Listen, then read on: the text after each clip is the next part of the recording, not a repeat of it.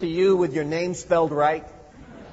And I know Joel likes to get mail because I think it's genetically passed on. I like to get mail. I like to get mail that comes to me, written by someone who cares. And so my commitment to our first son, who's about to graduate from the University of Northern Colorado at Greeley uh, next summer, was to write him the first year every Monday. And every Monday when we wrote, we agreed together when he left that every day that we weren't together, each of us would read a chapter in the book of Proverbs. And that when we wrote or we talked, or now in our day we did email, we would talk about what we were seeing and learning from the book of Proverbs. And I made the same commitment. And before I came over here this morning, I mailed my first letter to my son Joel that I left in Seattle. And I began to share with him how I want him to read with me through the book of Proverbs, wisdom literature. For some reason, we're afraid of wisdom literature because it doesn't fall into real neat, tidy packages. Uh, Solomon and others who contributed to the wisdom literature wrote things that weren't designed to be packaged, they were designed to be pondered. The purpose of wisdom literature was to make you think, not make you think you have the answers. And in the process, he wrote Ecclesiastes, if you'll open to that in your Bibles.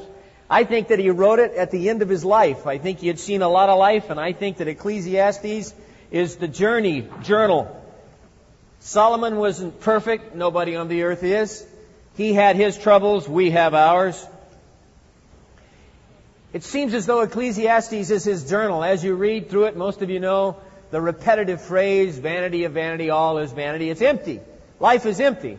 But when you get past about chapter 7, you start seeing less of that phrase and more and more does he become settled of soul about life.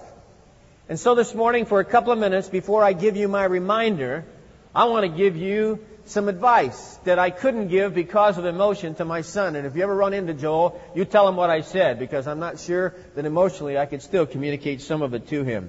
I'm just going to clip off the top of chapters. We're not going to go through Ecclesiastes verse by verse. Therefore, I would leave you in coma at the end of chapel. I don't want to do that. But I want us to just take the first verse of certain chapters and see what advice, after 30 days of school, Solomon might give you. Look at chapter 2, verse 1 of Ecclesiastes. He said to himself, Come now, I will test you with pleasure. Enjoy yourself. You guys found out that this isn't camp now? This isn't camp. They require you to attend classes. Some of you may have uh, mid-semester or midterm exams. Up until now, you think, some of you, that you came here at mom and dad's expense for some of us to just have a good time. Surprise, surprise, surprise. Your professors do not share your enthusiasm for pleasure. They are into pain. They are into demands. You see, pleasure doesn't satisfy as was prayed earlier, sometimes we get turned so inward. My advice to you is college is not primarily designed for your enjoyment. It is designed for your development. And if you get those confused, you're in trouble. When I went to Moody Bible Institute, my first semester there years ago, we had people who majored in ping pong. They thought it was camp. Nobody was telling them where to go. Nobody was telling them what to do. And they knew when to make meals and they knew when to make ping pong. Everything else was kind of incidental. Their career lasted 16 weeks. They were gone. I would say to my son and I would say to you this morning, though there's a lot of fun and enjoyment to be had at college, that's not the primary reason you're at the master's college. You're here to develop. You're here to get an education. You're here to grow in your faith. Sometimes that will not be fun. And remember, fun in and of itself really doesn't satisfy. Look at chapter 3, verse 1. Have you guys learned that time is kind of an elusive critter? Hard to get a hold of? Solomon knew that. He said, there is an appointed time for everything, and there's time or a time for every event under heaven. Do you believe that now after 30 days? How many of you, without raising your hands, but would say, I believe it, brother, are already behind? You're worried about reading that you haven't done. You're worried about assignments because there was an appointed time, but there was that person who was so interesting hanging out at the cafeteria. And I just had to get to know her. Now, I was supposed to have a paper ready and I was supposed to, but she seemed much more important than any book of the Bible that I could remember. or there's a soccer game, or there's something to do in the valley. And there's a time to do this, and there's a time to do that, and there's an appointed time. And if you get those confused, you're going to be in a world of hurt. Your little date book, your little day timer will be vibrating in your pocket as a curse because you ignore it. There's an appointed time. Remember that. And there's only so much time. Look at chapter 5, verse 1.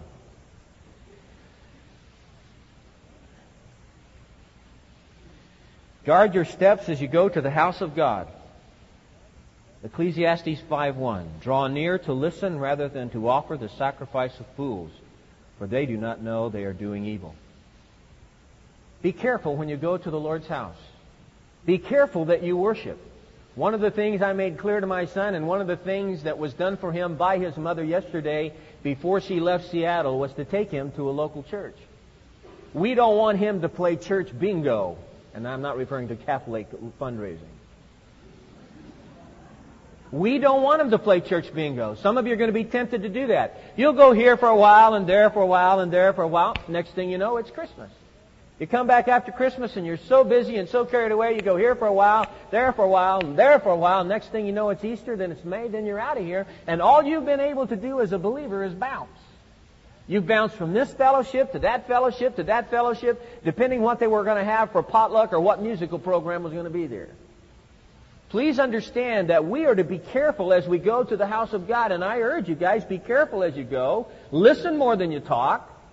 But be sure you go, and when you go, I encourage you to get attached to a local fellowship. Whether it's one of us convenient churches here in the canyon, or you go someplace else, go and become attached to a local body and be careful. And as you go there, listen a lot more than you talk. Look at chapter 7, verse 1. Remember, this is just advice, and if you run into Joel, you tell him, your dad gave us advice. We want to pass it along to you. A good name is better than a good ointment. First half of the verse. Don't sacrifice your reputation. Nothing is more soothing or healing than when people bring your name up, and when it's brought up, it brings recovery, it brings soothing, it brings healing. When a teacher hears your name in the next two weeks, what will they think of? A person who's always up there griping about the fact that the test wasn't fair, they can always count on you. There are some people who believe that griping is a spiritual gift. It is here that they begin that. It is here where your name is mentioned in faculty meetings and other places, and people kind of roll their eyes. Is that kind of reputation you want?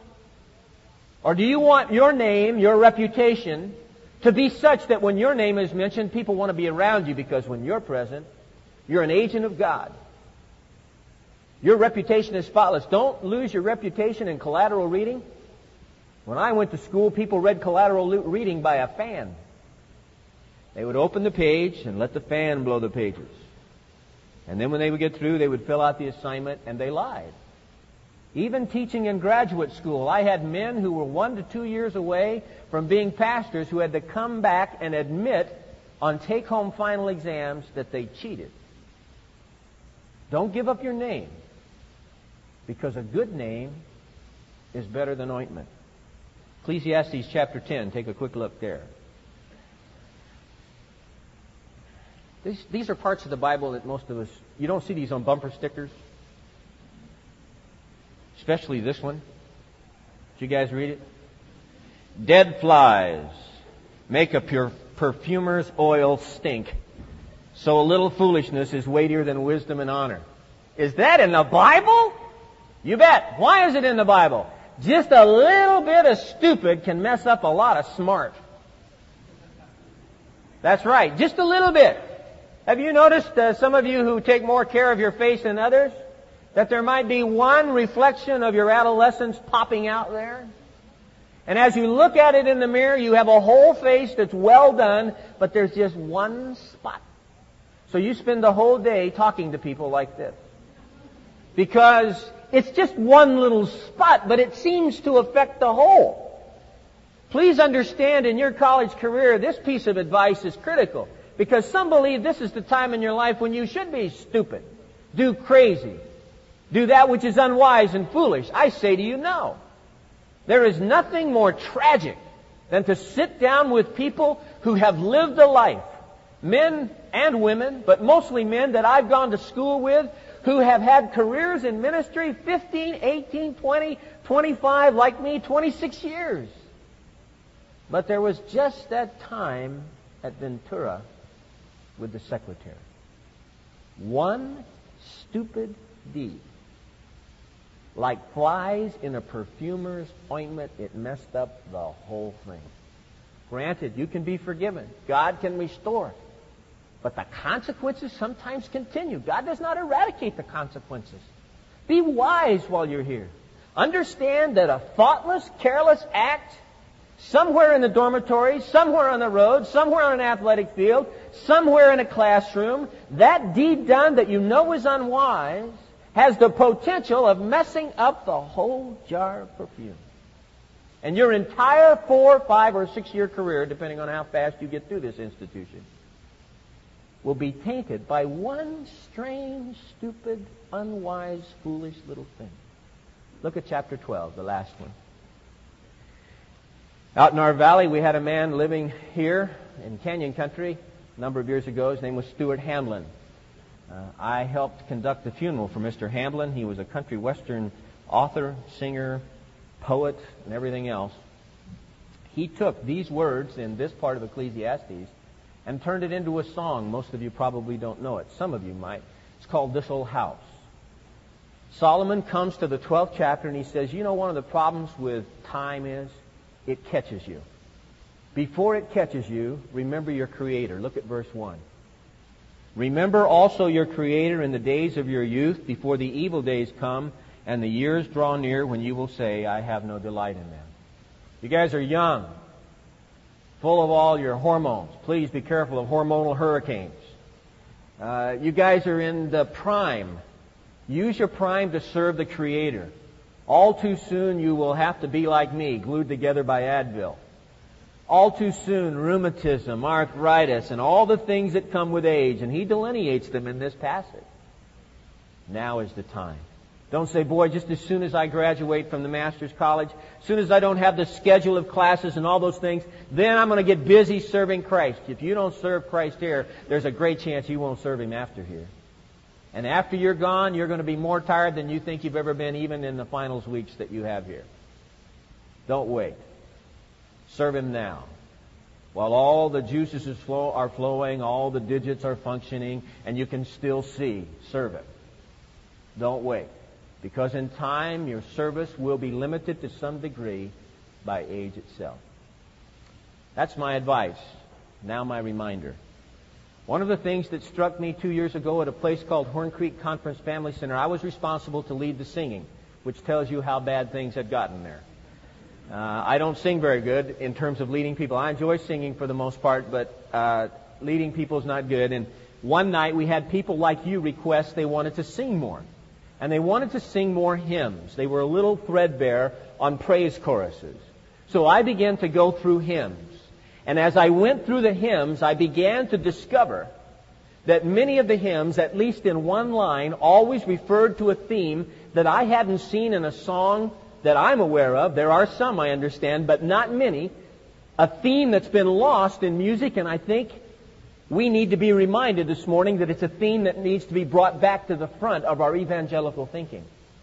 We've gotten so into us and so into how to grow churches and so into so many controversies We've even quit arguing about this particular theme. I looked in vain after I went through a hymnal that had at least one verse given over to this theme in virtually every hymn that I looked at. I began to go through chorus books, even the more recent chorus books. And I had a hard time finding one song that sang about the return of Jesus Christ to the earth. When was the last time you heard, maybe you have recently here at the college at Chapel, a clear reminder that tonight, today Jesus Christ could be back before you have lunch. He will physically, bodily return to this planet. We've lost that thing. We don't sing about it anymore. We don't preach about it like we should. We don't teach about it like we should. We don't even argue about it anymore like we used to. It's a lost theme, and therefore what we have is a church that in some ways, and believers who've forgotten their future. So I want to give you a few reminders about this. Number one, we need to renew our commitment and your understanding of the fact that Jesus Christ could come back because it's everywhere in the Bible. It starts as early as the book of Genesis. Virtually every one of the 66 books with maybe five or six exceptions, in some way makes allusion to the fact that the history that you and I are a part of is linear, not primarily cyclical. Many people in our culture today believe that history is just repeating itself. And it is in some ways, Solomon would tell us in Ecclesiastes, there is nothing new under the sun. It keeps repeating, but it's repeating in a linear direction.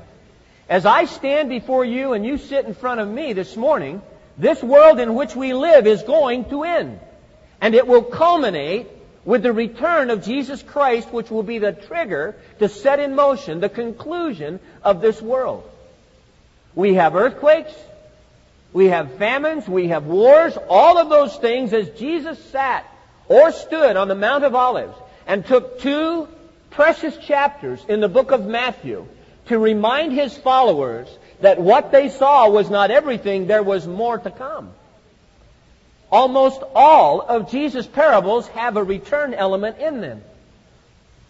One third of his preaching or more has the return of Jesus Christ in it. My dear young friends, we have forgotten this. We have forgotten that before the sun sets tonight, he could come in the eastern sky and it'll be over. We need to be reminded of the return of Christ because it's everywhere in the Bible. Everywhere you turn, you'll find some allusion to the return of Jesus Christ. It should affect my living now. Turn to 1 John chapter 3 verses 1 through 3. One of the reasons that we sometimes are a little lax in bringing this up is because we have become such now Christians. What can Jesus do for me now? What can He do in me now? And we get this Jesus and me thing going and we forget that the future has a tremendous impact on how I behave now. 1 John chapter 3 verse 1. See how great a love the Father has bestowed upon us that we should be called children of God. Such we are. For this reason the world does not know us because it did not know Him. Beloved, now we are the children of God and it has not appeared as yet what we shall be. We know that when He appears, we shall be like Him because we shall see him just as he is. And everyone who has this hope fixed on him purifies himself just as he is pure. Why do we struggle with the holiness that we sang about this morning? Why do we have to repeatedly admit over and over that we have failed? One of the reasons is we've left one of the primary motivators out. If I really believe that Jesus Christ is coming back, and one day I'm going to be completely like Him. Even my sin nature is going to be eradicated. That causes me to address that issue now. It causes me to say, Lord, if you were to come, am I ready? You guys know how this works, don't you? Uh, this eventual thing. How many of you enjoy a professor who puts in his syllabus, from week to week we will have pop quizzes?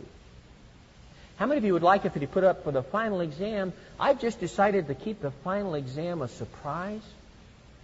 and I'll just give it to you one day when you come to class.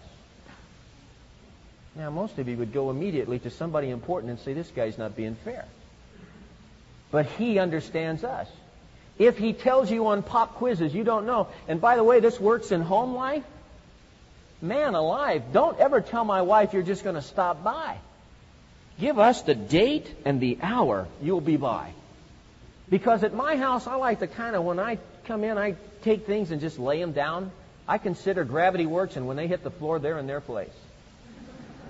And that upsets Sharon. But when somebody says to us, whether they're from out of town or nearby, we'll be by next week, that creates incredible chaos at my house. I can no longer lay things down. They disappear. I can no longer relax when a car pulls up in front of the house. Sharon begins to go into putter Mach 4.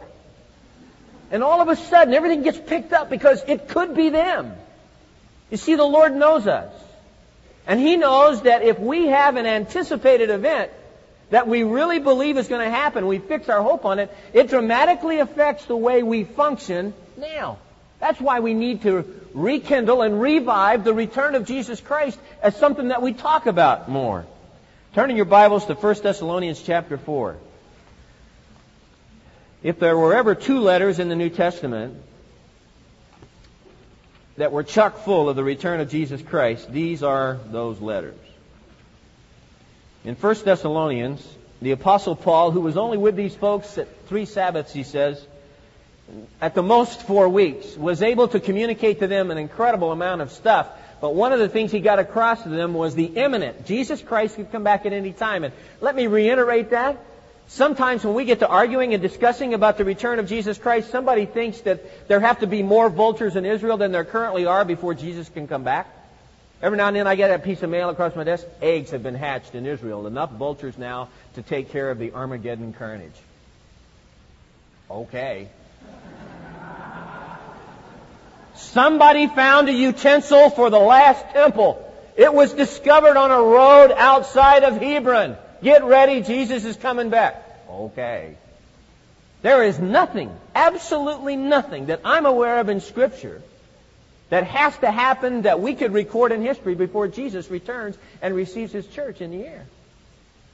Have you ever been, how many been to funerals? Raise them high. Probably, unfortunately, some of you, even at your young age, have maybe had to say goodbye to a mom or a dad. Oh, it's hard. One of the things that happens here at Grace and happens in other places I served as pastors is mortuaries call us. Mortuaries tell us, when I used to take students over to Forest Lawn in Hollywood, 65% of the people who call a mortuary do not have a pastor. All of a sudden, the real thing of life has occurred. Somebody's died. They don't know what to do. So sometimes we get called in on those, even over here at, Friend, or not Friendly Valley. They're still alive there, Eternal Valley. Uh, we, we get called from Eternal Valley, and they'll call and they'll say, Tom, could you come over? Some folks have had a death. They don't have anyone to do the service. I've been to some tough places before, but one of the toughest is to go to a place where they have no hope regarding the return of Jesus Christ in relation to the one they've laid aside. There's crying, there's weeping, there's mourning, there's an attempt to be tender and close at the funeral, but somehow nothing can make up for the passage that I'm about to read to you. Look at verse 13. But we do not want you to be uninformed, brethren, about those who are asleep. That's his word for dead that you may not grieve as do the rest who have no hope. For if we believe that Jesus died and rose again, even so God will bring with him those who have fallen asleep in Jesus. Now listen closely. For this we say to you by the word of the Lord, that we who are alive and remain until the coming of the Lord shall not precede those who have fallen asleep.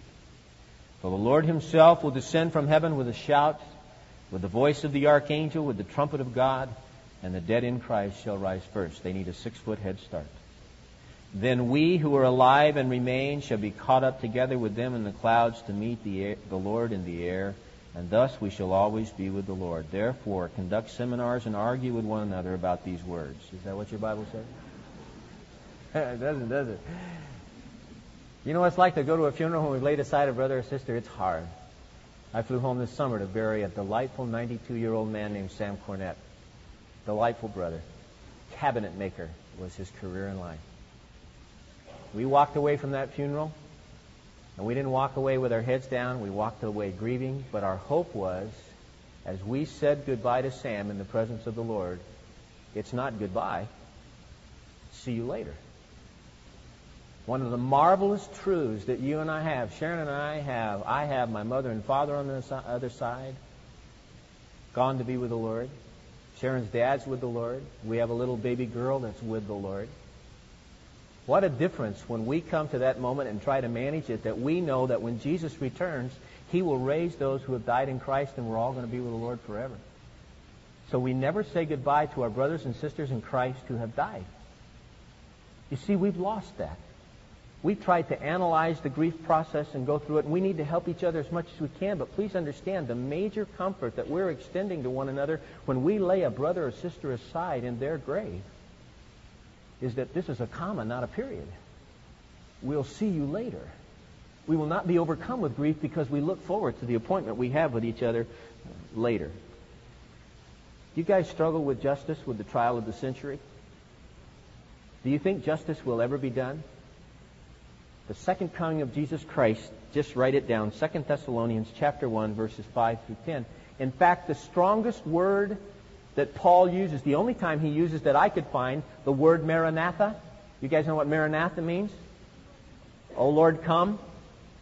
The only time I could find it used in the New Testament was 1 Corinthians 16:22, associated with an anathema, a curse.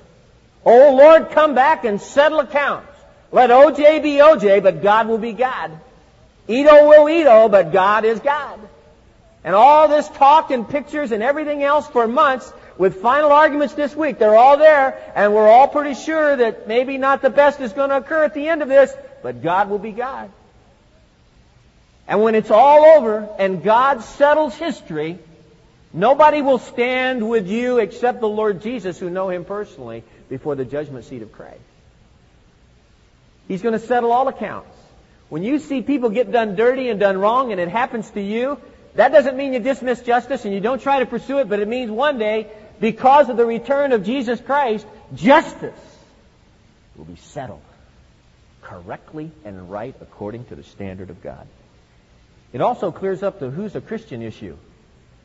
Who is a believer? Let me tell you, 10 minutes after the rapture, it's going to be real clear.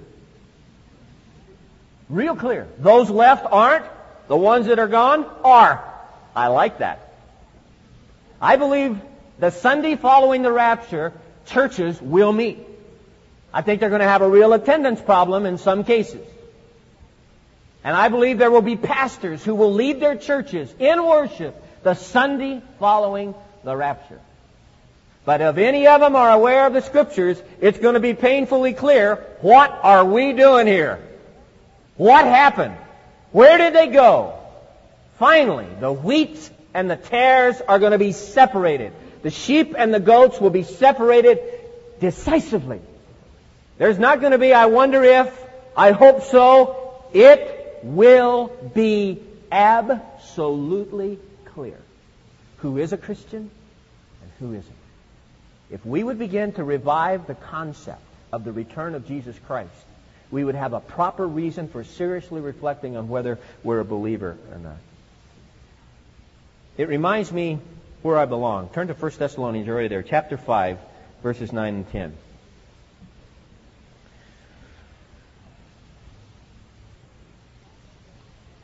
For God has not, 1 Thessalonians chapter 5, verse 9, God has not destined us for wrath, but for obtaining salvation through our Lord Jesus Christ, who died for us, that whether we are awake or asleep, we may live together with him. Therefore, argue with one another over these things. Is that what it says? One of the reasons we're struggling with encouraging one another is we're trying to encourage from within and around rather than ahead. Encourage one another and build up one another just as you are also doing. Folks, we're not designed for staying here on earth. Peter in the first verse of his epistle calls it, calls us aliens. We're pilgrims. We're passing through. Our stay here is short. Remember the, the old chorus years ago? This world is not my home. I'm just passing through. My treasures are laid up somewhere beyond the blue. The angels beckon me from heaven's open door and I can't feel at home in this world anymore. We're moving through.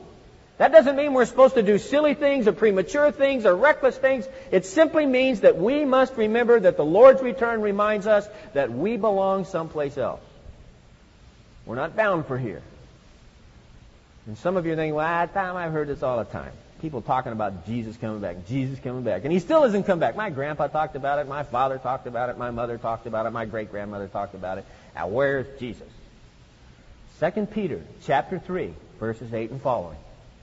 With the Lord, a day is as what? A thousand years, and a thousand years is a day. As I reminded our people yesterday, God does not use a Casio to keep time.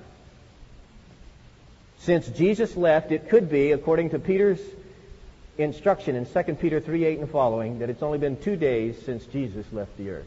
2,000 years. He's in no hurry. He's got plenty of time. We don't belong here. We're moving on. And no matter how long he wants to delay, we're to always be ready. That's why he said he could come back at any moment. At the Colorado Springs Airport a couple of Junes ago, early June in Colorado Springs, strange weather. And from Southern California, when I'm there in early June, I wear everything I own. Everything. And so I came with my uh, doofus hat on, and I had my, I had, I can't describe all that I had on, but there was a lot of underwear on and everything. And I looked like the Hulk coming into the airport to pick up Sharon. And running in front of me through, it had just slushed and snowed and done horrible things. You could see your breath real good. A guy goes by me with thongs on, throwing ice in the air with his thong. Dressed in shorts.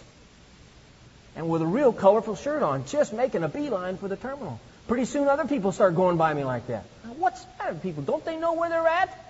Don't they know the kind of weather? I've heard people in the springs are crazy. This is ridiculous. They have a thermostat problem. So here I go with my, my big heavy snow boots on, and I go banging. Finally, so many people are going by me, I have to go see where they're going. Either they're going to an asylum or something I need to know about. So I go down, make a right hand turn, United Airlines, DC 10, headed for where? Hawaii. They knew where they were going. They didn't belong in that snow and that slush and everything else. They were dressed and packed to go to paradise. And there I was, the abominable snowman. Are you guys packing for paradise? Because without a moment's notice, that's where you could be in your next heartbeat. In paradise. How are you packing? There's an old hymn. It's really associated with Psalm 90, verse 10. Some glad morning when this life is over, I'll fly away to a home on God's celestial shore. I'll fly away. When the shadows of this life have gone, I'll fly away. Like a bird from prison bars is flown, I'll fly away. Just a few more weary days and then to a land where joys never end. I'll fly away. I'll fly away, oh glory, I'll fly away. When I die, hallelujah by and by, I'll fly away. Some of us may not die before we fly away. Let's revive the return. Let's pray. Will you stand with me? Father, sometimes the circumstances of the return of Jesus Christ are much more attractive to us when things are bad. Some of these young people have all of life before them, all the opportunities and possibilities and adventures that rest in the heart of youth.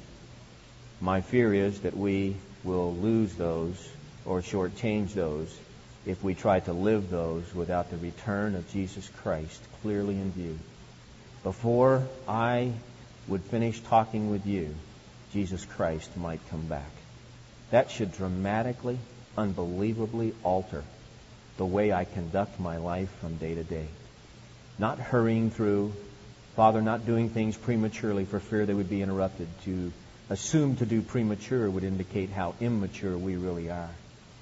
I pray that you will revive in us the reality of the imminent return of Jesus Christ to this planet and how that ought to affect the people of God.